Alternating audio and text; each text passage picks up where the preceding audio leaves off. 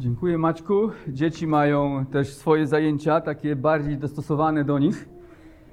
Chociaż oczywiście mogą zostać, e, to więc nie jest obowiązek. Jeśli jakieś dzieci chcą być z nami tutaj, to y, mogą. E, drodzy, dzisiaj będziemy dużo mówić o grzechu, to więc dla niektórych może nadepnę dzisiaj trochę na odciski. E, Biblia mówi, że grzech jest największym naszym problemem. Nie ma większego, nie, spotkała ziemi większej tragedii jak grzech. Wszystkie nasze problemy, jeśli się zastanowicie, wynikają z upadku i z grzechu. E, Gdyby nie było upadku i grzechu, nie byłoby domów dziecka, nie byłoby wojen, nie byłoby tych dużych wojen między państwami, ale nie byłoby tych małych wojen też w naszych domach, konfliktów, nie byłoby też chorób, nie byłoby też śmierci. Cały świat odczuwa wciąż skutki tej największej tragedii, jaka wydarzyła się w raju, kiedy Adam z Ewą zdecydowali się okazać Bogu nieposłuszeństwo i zjedli owoc drzewa poznania dobra i zła. I my też odczuwamy tego skutki dzisiaj.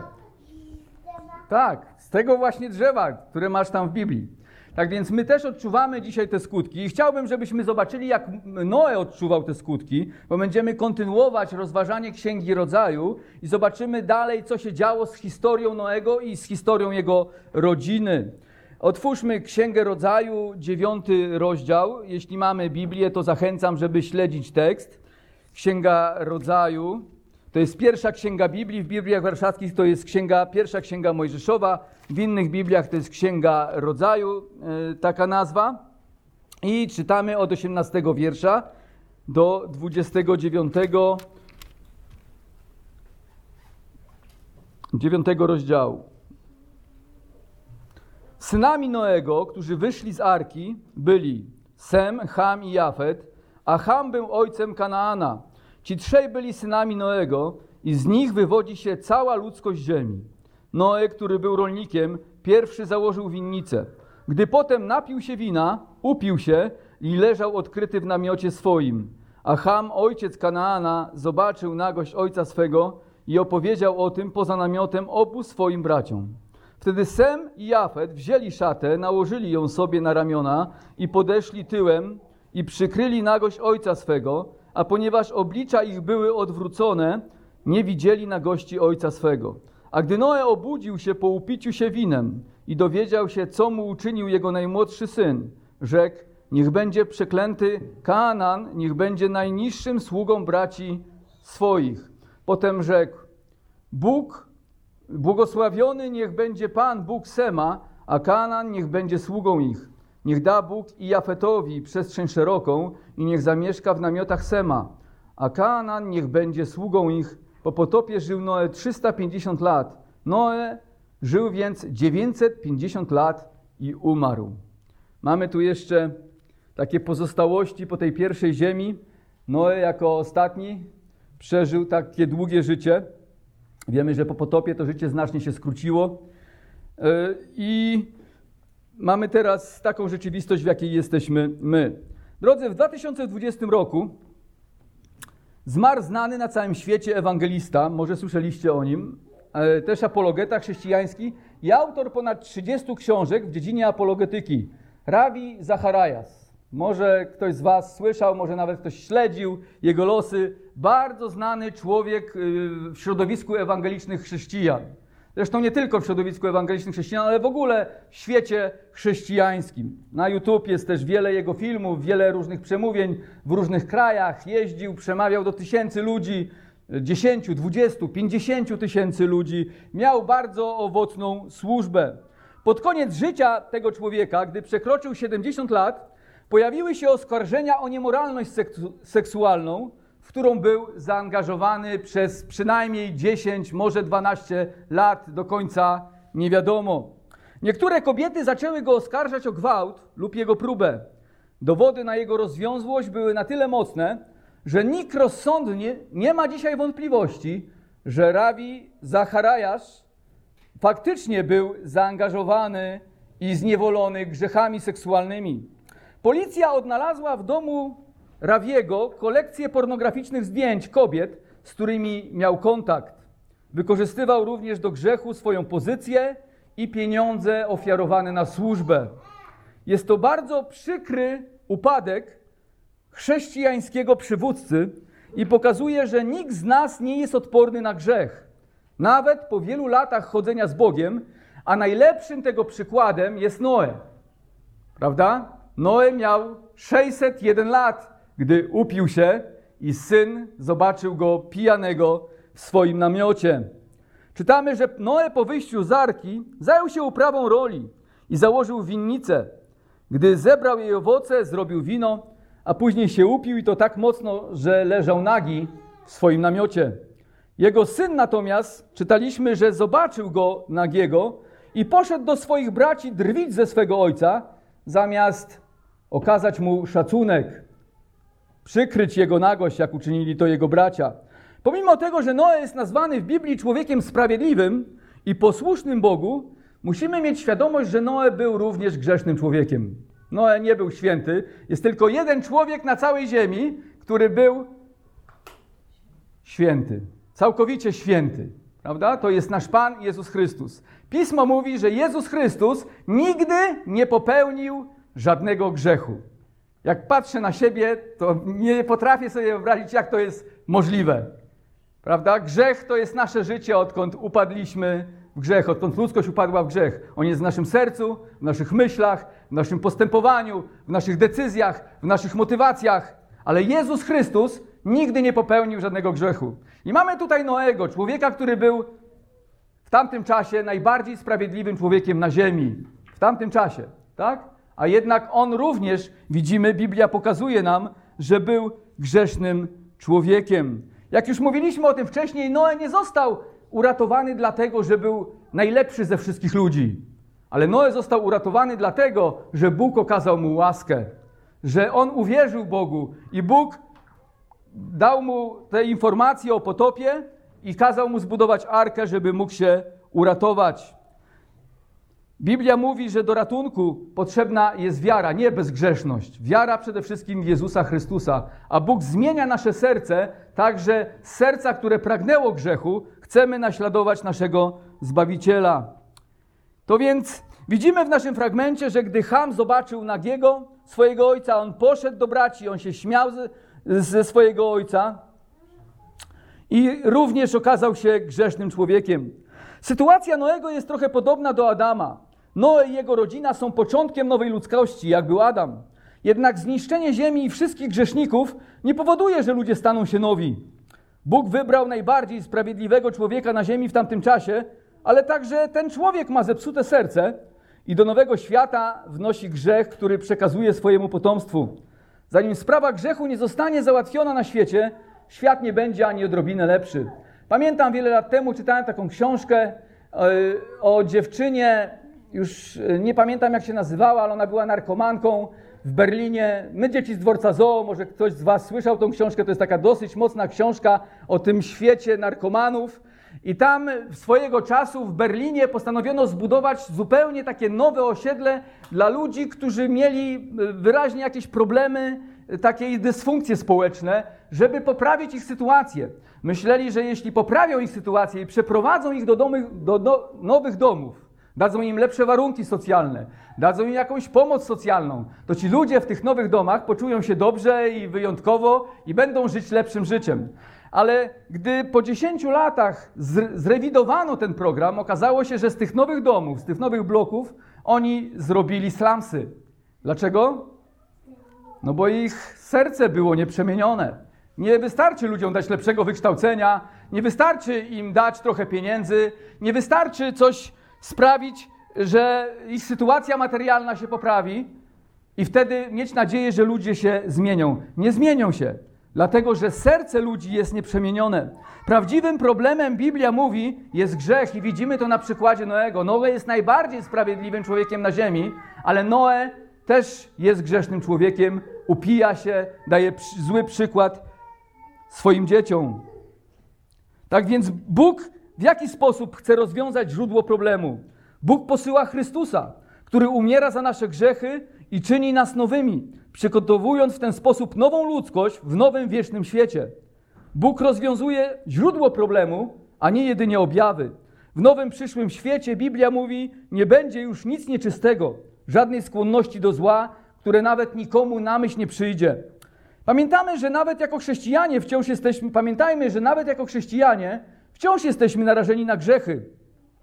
Bycie wierzącym człowiekiem w Chrystusa nie powoduje, że grzech przestaje nas dotyczyć, ale powoduje, że otrzymaliśmy nowe serce, nowe życie wyczulone na zło oraz moc w Jezusie Chrystusie, by się grzechowi przeciwstawiać.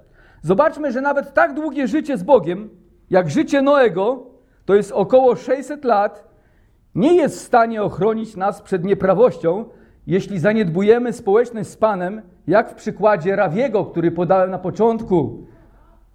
Miał być owocną służbę, wydaje się, tak, był znany na całym świecie, napisał 30 książek chrześcijańskich i dla wielu mógł być jednym z najlepszych chrześcijan, którzy go znali. A jednak wiek, doświadczenie i to, że znał Biblię bardzo dobrze i jakaś mądrość życiowa nie uchroniło go od grzechu i nie uchroniło od grzechu również Noego.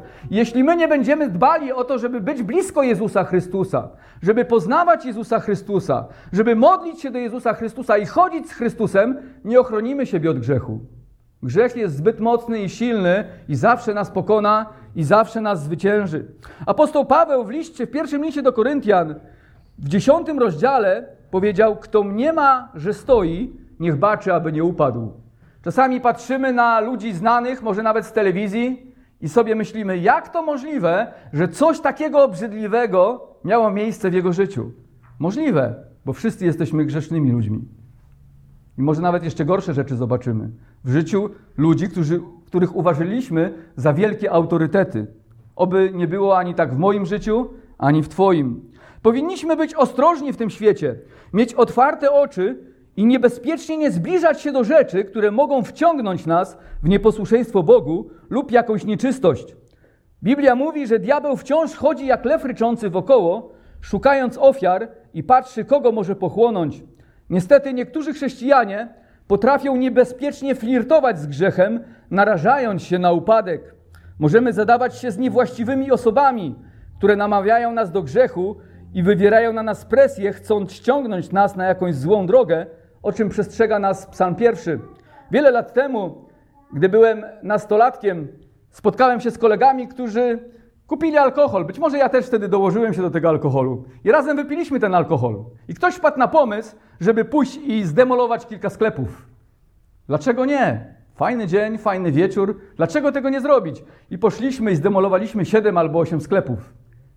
Na drugi dzień zabrała mnie policja z kajdankami i tak wylądowałem na komisariacie. Dawna historia skończyła się, Bóg wyprowadził mnie z niej, ale być może gdyby nie złe towarzystwo, z którym się wtedy spotykałem i zadawałem, prawdopodobnie nigdy by do tego nie doszło. To więc jeśli zadajemy się z takimi ludźmi, którzy ściągają nas w stronę grzechu, powinniśmy przerwać takie znajomości. To nie mogą być zażyłe, przyjacielskie znajomości. Raczej takie znajomości, które pozwalają nam zwiastować im Ewangelię i to my mamy mieć na nich wpływ, a nie oni na nas. Biblia mówi: Błogosławiony człowiek, który nie idzie za radą bezbożnych, ani nie stoi na drodze grzeszników. Możemy również oglądać niewłaściwe programy i filmy, które promują zupełnie zdemoralizowany i bezbożny sposób życia. Niestety duża część programów i filmów obecnie w telewizji oswaja społeczeństwa z akceptacją przykład środowisk LGBT, eutanazji, kwestie zmiany płci, czy w ogóle kwestionowanie podziału na płeć. Prawdopodobnie kolejne dorastające pokolenie nie będzie już widziało w tych niemoralnych zachowaniach niczego złego. Drodzy, jeśli będziemy karmić się podobnymi treściami, nie liczmy na to, że będziemy wzrastać w pobożności i chodzić blisko Boga. Jeśli będziesz oglądał te wszystkie obrzydliwe programy, programy, nie posuniesz się w bliskości Boga ani o jeden krok, a wprost przeciwnie, będziesz cofał się do tyłu. Jakiś czas temu zacząłem oglądać pewien serial o polityce na Netflixie. I byłem w stanie oglądać tylko do pewnego momentu, kiedy nie zaczęto promować wielu bezbożnych i obrzydliwych zachowań. Po prostu musiałem to wyłączyć. Nie mogłem na to patrzeć. Apostoł Paweł w liście do Filipian mówi: Myślcie tylko o tym, co prawdziwe, co poczciwe, co sprawiedliwe, co czyste, co miłe, co chwalebne, co jest cnotą i godne pochwały. Nie można myśleć o tym, co jest miłe, poczciwe, dobre i sprawiedliwe, jeśli naładujemy nasze serce tym, co jest nieczyste. Jeśli nastolatek naładuje swoje serce filmami o przemocy, ciągle tłucze w gry, gdzie ludzie się zabijają, to o czym będzie myślał? Będzie myślał o tym, co miłe, dobre, pożyteczne i sprawiedliwe? Będzie myślał o tym, żeby komuś przywalić, jeśli ktoś stanie na jego drodze, a może on stanie na czyjejś drodze, żeby komuś przywalić. Będzie myślał o przemocy. Drodzy, nasz grzech przyczynia się, Biblia mówi, do cierpienia też innych. Zauważmy również, że grzech Noego spowodował kłopoty w jego rodzinie. Czytamy w naszym fragmencie, że gdy potem napił się wina, upił się i leżał odkryty w namiocie swoim, a Ham, ojciec Kanaana, zobaczył nagość swego ojca i powiedział o tym poza namiotem obu swoim braciom. A później czytamy, że Noe wypowiada przekleństwo wobec syna Hama. Drodzy, grzech przyczynia się do cierpienia, nasz grzech i grzechu innych. Powinniśmy być świadomi, że nasz grzech nigdy nie jest wyłącznie naszą osobistą sprawą. Czasami ludzie piją i zwrócisz im uwagę i oni mówią, a to moja sprawa, za swoje piję. No może za swoje, tylko że cierpią jeszcze inni. Prawda? Z powodu twojego picia. Biblia pokazuje, że grzech wpływa niszcząco na otoczenie wokół nas, na naszą rodzinę, bliskich, przyjaciół, kościół i całe społeczeństwo. Załóżmy, że ktoś jest zniewolony jakimś uzależnieniem, może od narkotyków, alkoholu, telefonu, pornografii, gier komputerowych czy jeszcze innych niszczących rzeczy, to będzie negatywnie wpływać na każdą dziedzinę jego życia, jak relacja z Bogiem, małżeństwo, relacje z dziećmi, obowiązki zawodowe, zaangażowanie w kościele, zdrowie emocjonalne, psychiczne, a także fizyczne. Podobnie w naszym życiu działają gniew, egoizm, pycha, lenistwo, chciwość, zazdrość, Byłem zdziwiony, czytając kiedyś Księgę Przypowieści Salomona, jak często Salomon przestrzega nas przed lenistwem, że z powodu lenistwa przychodzi bieda w Twojej rodzinie. Po prostu, jak nie chce Ci się pracować, będą problemy i kłopoty, nie będziesz miał co zjeść. I Biblia przestrzega nas przed tymi wszystkimi grzechami. Być może niektóre grzechy są mniej widoczne na pierwszy rzut oka, ale one również niszczą naszą rodzinę. Gniew, złość, jeśli ciągle wybuchamy gniewem, wpadamy w kłótnie z innymi ludźmi, kto będzie chciał z nami mieć relacje? Jaki mąż, jaka żona będzie chciała żyć w takim małżeństwie? Niestety przez nasze grzechy będziemy zadawać cierpienie innym, jak uczynił to Noe. Dlatego powinniśmy się pilnować i trwać w społeczności z Bogiem, by pomógł nam panować nad niszczącą naturą grzechu, byśmy nie byli posłuszni Jego woli. Jak powiedział kiedyś Pan do Kaina, Księdze Rodzaju, że grzech czyhał drzwi po upadku, a ty masz nad nim panować. Noe, upijając się, dał również złe świadectwo o Bogu swojej rodzinie. Słowo Boże ciągle nam przypomina, że jako ludzie wierzący powinniśmy dbać o to, by inni patrząc na nasze życie mogli w nim zobaczyć świętość, mądrość i chwałę naszego Boga. Prawdopodobnie zwróciliśmy uwagę, że gdy Bóg daje prawo Izraelowi, i mówi o różnych prawach moralnych w Starym Testamencie, to często pada takie zdanie: Nie będziecie czynili tego i tego, bo ja jestem Pan. Oryginalnie Jahwe. Ja jestem Jahwe. To zdanie oznacza, że Bóg jest święty, a ci, którzy go w świecie reprezentują i są jego wyznawcami, mają postępować w sposób, który wskazuje na charakter Boga. Czyli nie będzie źle postępował ze względu na mnie. Jeśli mnie kochasz, jeśli mnie reprezentujesz w tym świecie, to niech ludzie patrząc na Twoje życie, widzą, jaki ja jestem naprawdę. Apostoł Paweł powiedział o naszym świadectwie w liście do Efezjan.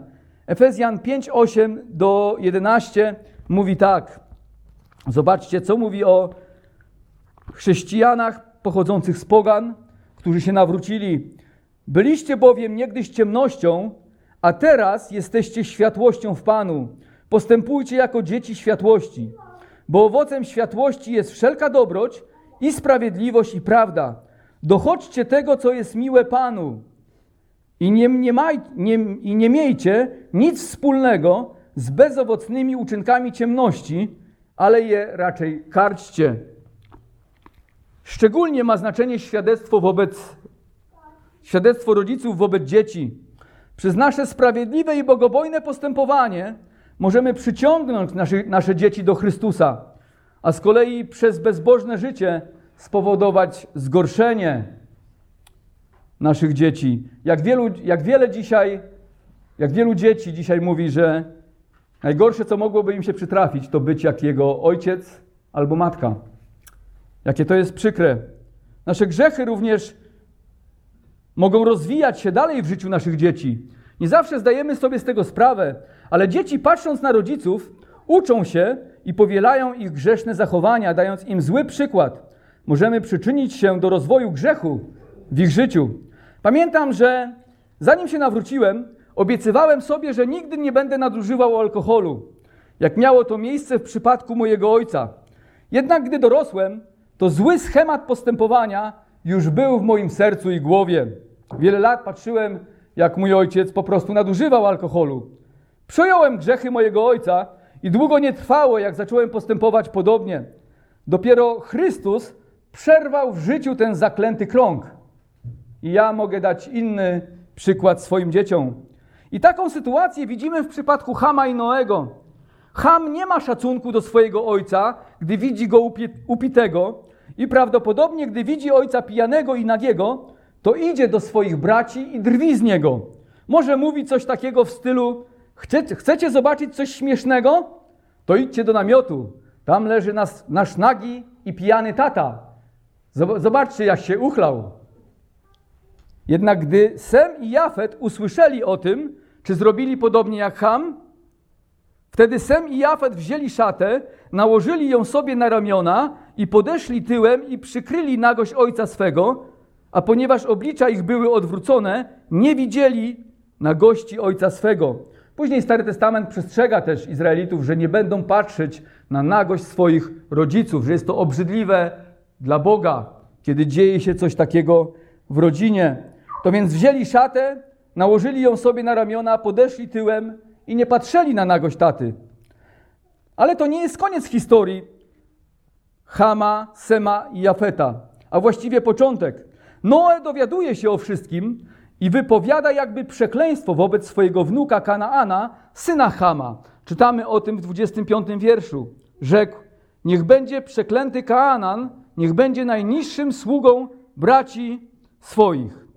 Może nas zastanawia, dlaczego Noe przeklina swego wnuka, syna Hama, a nie Hama, który jest winny tego zdarzenia.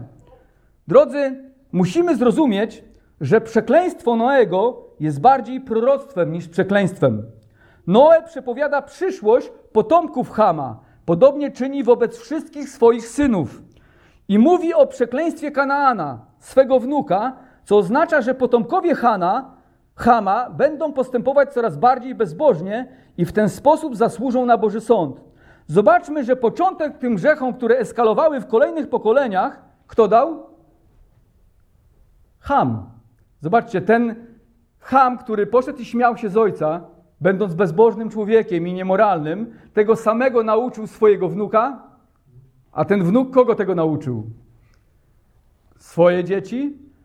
Swoje dzieci nauczyły swoje dzieci? A z czym nam się kojarzy Kanaan? Jaką ziemię on założył? Gdzie oni osiedlili? Jakie tereny? Kanaan, pamiętacie, to są te tereny, z których Bóg kazał wypędzić te ludy, które tam mieszkały, bo były bardzo bezbożne. A od czego się za zaczęło? Od Hama, który był bezbożnym i niemoralnym człowiekiem i śmiał się ze swojego ojca. Zobaczcie, jak nasze grzechy mogą eskalować w życiu naszych dzieci i w kolejnych pokoleniach i sprowadzić ich na samo dno i ściągnąć na ludzi Boże przekleństwo. Jest to bardzo smutny przykład postępowania Hama i później kolejnych jego potomków. Dla wychodzącego Izraela z Egiptu mogły się rodzić pytania, dlaczego Bóg daje właściwie im tą ziemię. Pamiętacie, że to Noe napisał Księgę Rodzaju przez objawienie. Otrzymał ją od Boga. I Noe tutaj odpowiada na pytanie, dlaczego ci ludzie z Kanaanu mają być wypędzeni i zniszczeni. Dlatego, że są tak grzeszni, tak się obrzydzili Bogu, że Bóg już nie może na to patrzeć. Zepsuły się te ludy do tego stopnia, że Boża cierpliwość się dla nich wyczerpała i mają być zniszczone, a narzędziem sądu nad nimi ma być Izrael. Być może pierwszy raz to słyszysz, ale Biblia mówi, że Bóg sądzi ziemię. I osądził ziemię za czasów Noego. Był potop i zniszczył wszystkich ludzi za grzech i ocalił jedną rodzinę. Biblia też mówi, że będzie sąd, kiedy Jezus Chrystus powróci. I wtedy Bóg osądzi wszystkich grzeszników. Wszyscy zmartwychwstaną, jedni do żywota i życia wiecznego, ci, którzy wierzą w Chrystusa, a inni przez to, że odrzucili Chrystusa i umiłowali swoje grzechy, staną na wieczne potępienie. I Biblia mówi, że nie tylko Bóg sądzi cały świat, ale też Pismo pokazuje, że Bóg sądzi narody za grzech.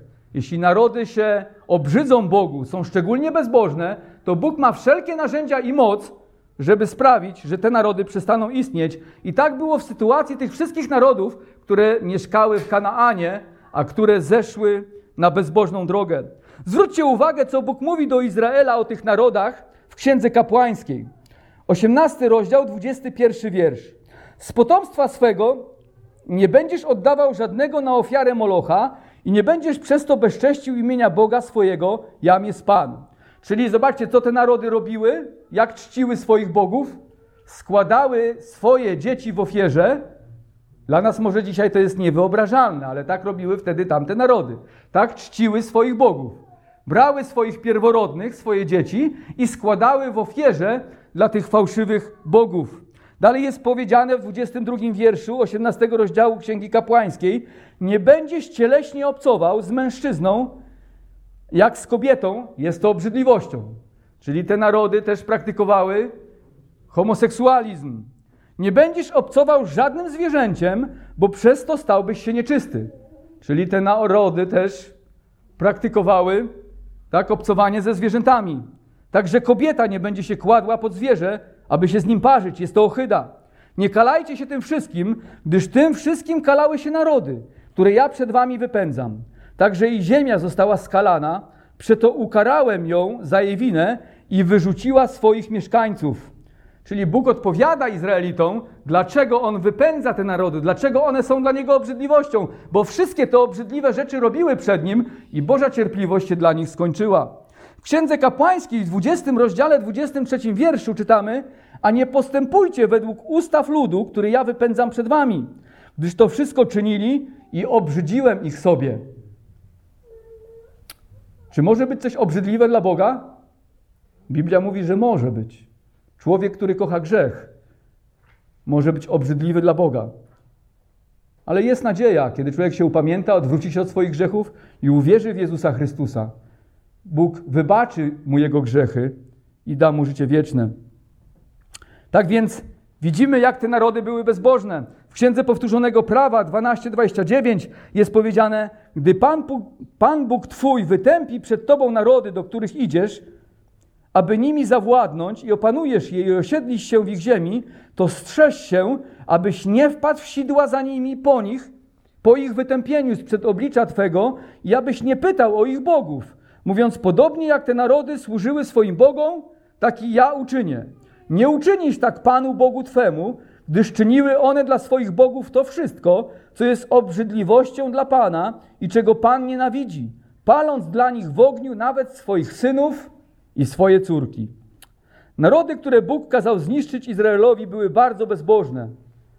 A od czego się to zaczęło? Wydaje się, że od niewielkiego grzechu Hama. Od niewielkiego grzechu Hama. Ktoś może się zastanawiać, a co on takiego złego zrobił? Trochę zadrwił sobie ze swego ojca. Ale grzech nigdy nie jest błahą sprawą, a do tego ma moc rozwijać się i może związać naszą rodzinę na lata, a nawet na całe pokolenia. Słyszałem kiedyś o pastorze, który okazał się cudzołożnikiem.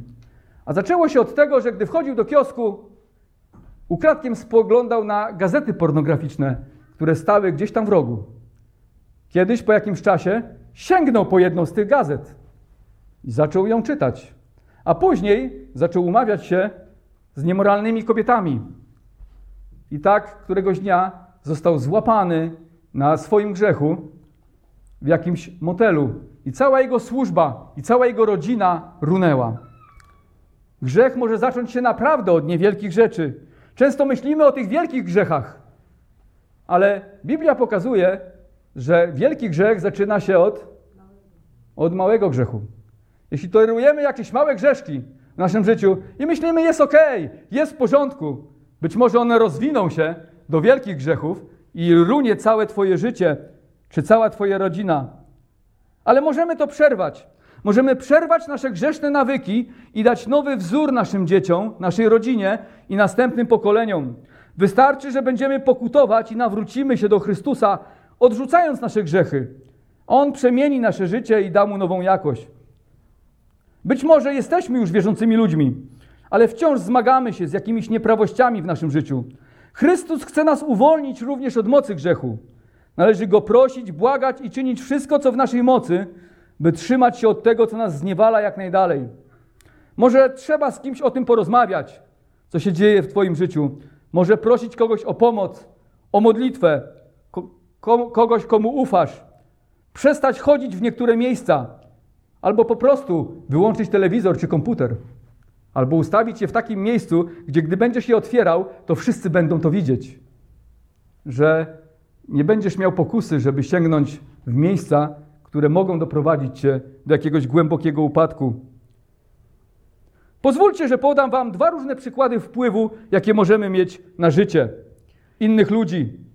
Andrew Hughes urodził się w 1720 roku i dorastał w rodzinie, która była powszechnie znana z powodu swojej przestępczej aktywności. Nie wierzył w Boga, nie chciał chodzić do szkoły, bo jej nie lubił i nie chciał pracować, bo uważał, że to strata czasu. Miał zawsze dużo czasu na rozrywkę, lubił alkohol i był agresywny. Lubił również opowiadać różne ciekawe, wulgarne historie, z których wszyscy się śmiali. Czuł się wtedy ważnym człowiekiem. On sam miał podobny wpływ na własne dzieci. Jego przodkowie to około 1200 ludzi, w tym 400 wiodło zupełnie przegrane życie, prowadzące donikąd. 310 z nich było żebrakami, 130 kryminalistami różnego typu, wśród nich było 60 złodziei, 7 morderców, a 50 kobiet z jego rodziny prowadziło rozwiązłe i rozpustne życie. Z rodziny Juksów tylko 20 nauczyło się, jak prowadzić normalne życie, z czego połowa z nich nauczyła się tego, będąc w więzieniu. Rodzina Juksów kosztowała Stany Zjednoczone do momentu zakończenia badań około 1 250 tysięcy dolarów za koszty pobytu w więzieniach, przytułkach czy koszty związane z przestępczością. O tej historii wiemy, bo rodziną Juksów zainteresował się w 1874 roku pracownik nowojorskiej Komisji Więziennictwa i odkrył w sześciu więzieniach potomków Andrzeja Juksa. Zainteresował się nimi i postanowił zbadać życie ich krewnych, żywych i martwych. Zobaczcie, jaki wpływ miał Andrzej Juks, Andrew, na swoją rodzinę, dlatego że nie wierzył w Boga, nie kochał Boga i był bezbożnym człowiekiem. A teraz inny wpływ. Z kolei Jonathan Edwards urodził się w 1703 roku i dorastał w rodzinie, w której Biblia odgrywała kluczową rolę. Sam przewodził swojej rodzinie, dbając o zasady chrześcijańskie. Wśród 400 jego przodków 14 zostało rektorami wyższych uczelni, 100 profesorami, kolejnych 100 pastorami, misjonarzami i nauczycielami. Ponad 100 było prawnikami i sędziami, a około 60 zostało doktorami, niektórzy pisarzami, wydawcami lub dziennikarzami. Rodzina Edwardsów wywarła pozytywny wpływ na niemal każdą dziedzinę życia swojego społeczeństwa. Jeden z premierów Wielkiej Brytanii, Winston Churchill, pochodzi właśnie z rodu Jonata, Jonathana Edwardsa. Jaki masz wpływ na swoją rodzinę? Taki jak miał Ham lub czy Andrew Hughes, czy taki jak Jonathan Edwards?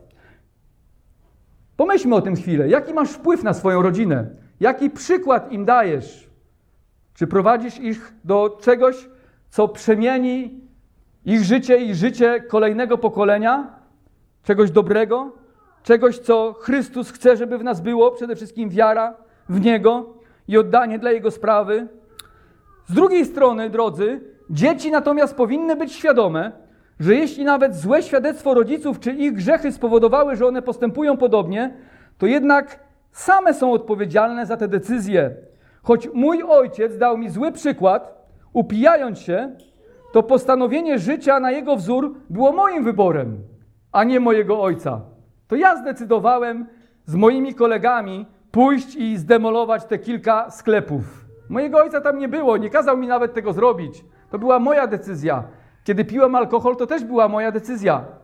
No więc choć on mi dał zły przykład, to jednak decyzje, które podjąłem, były moimi decyzjami. Ham zdecydował, że będzie się śmiał ze swojego ojca i drwił z niego. Czy można było zrobić inaczej? Mamy przykład Sema i Jafeta.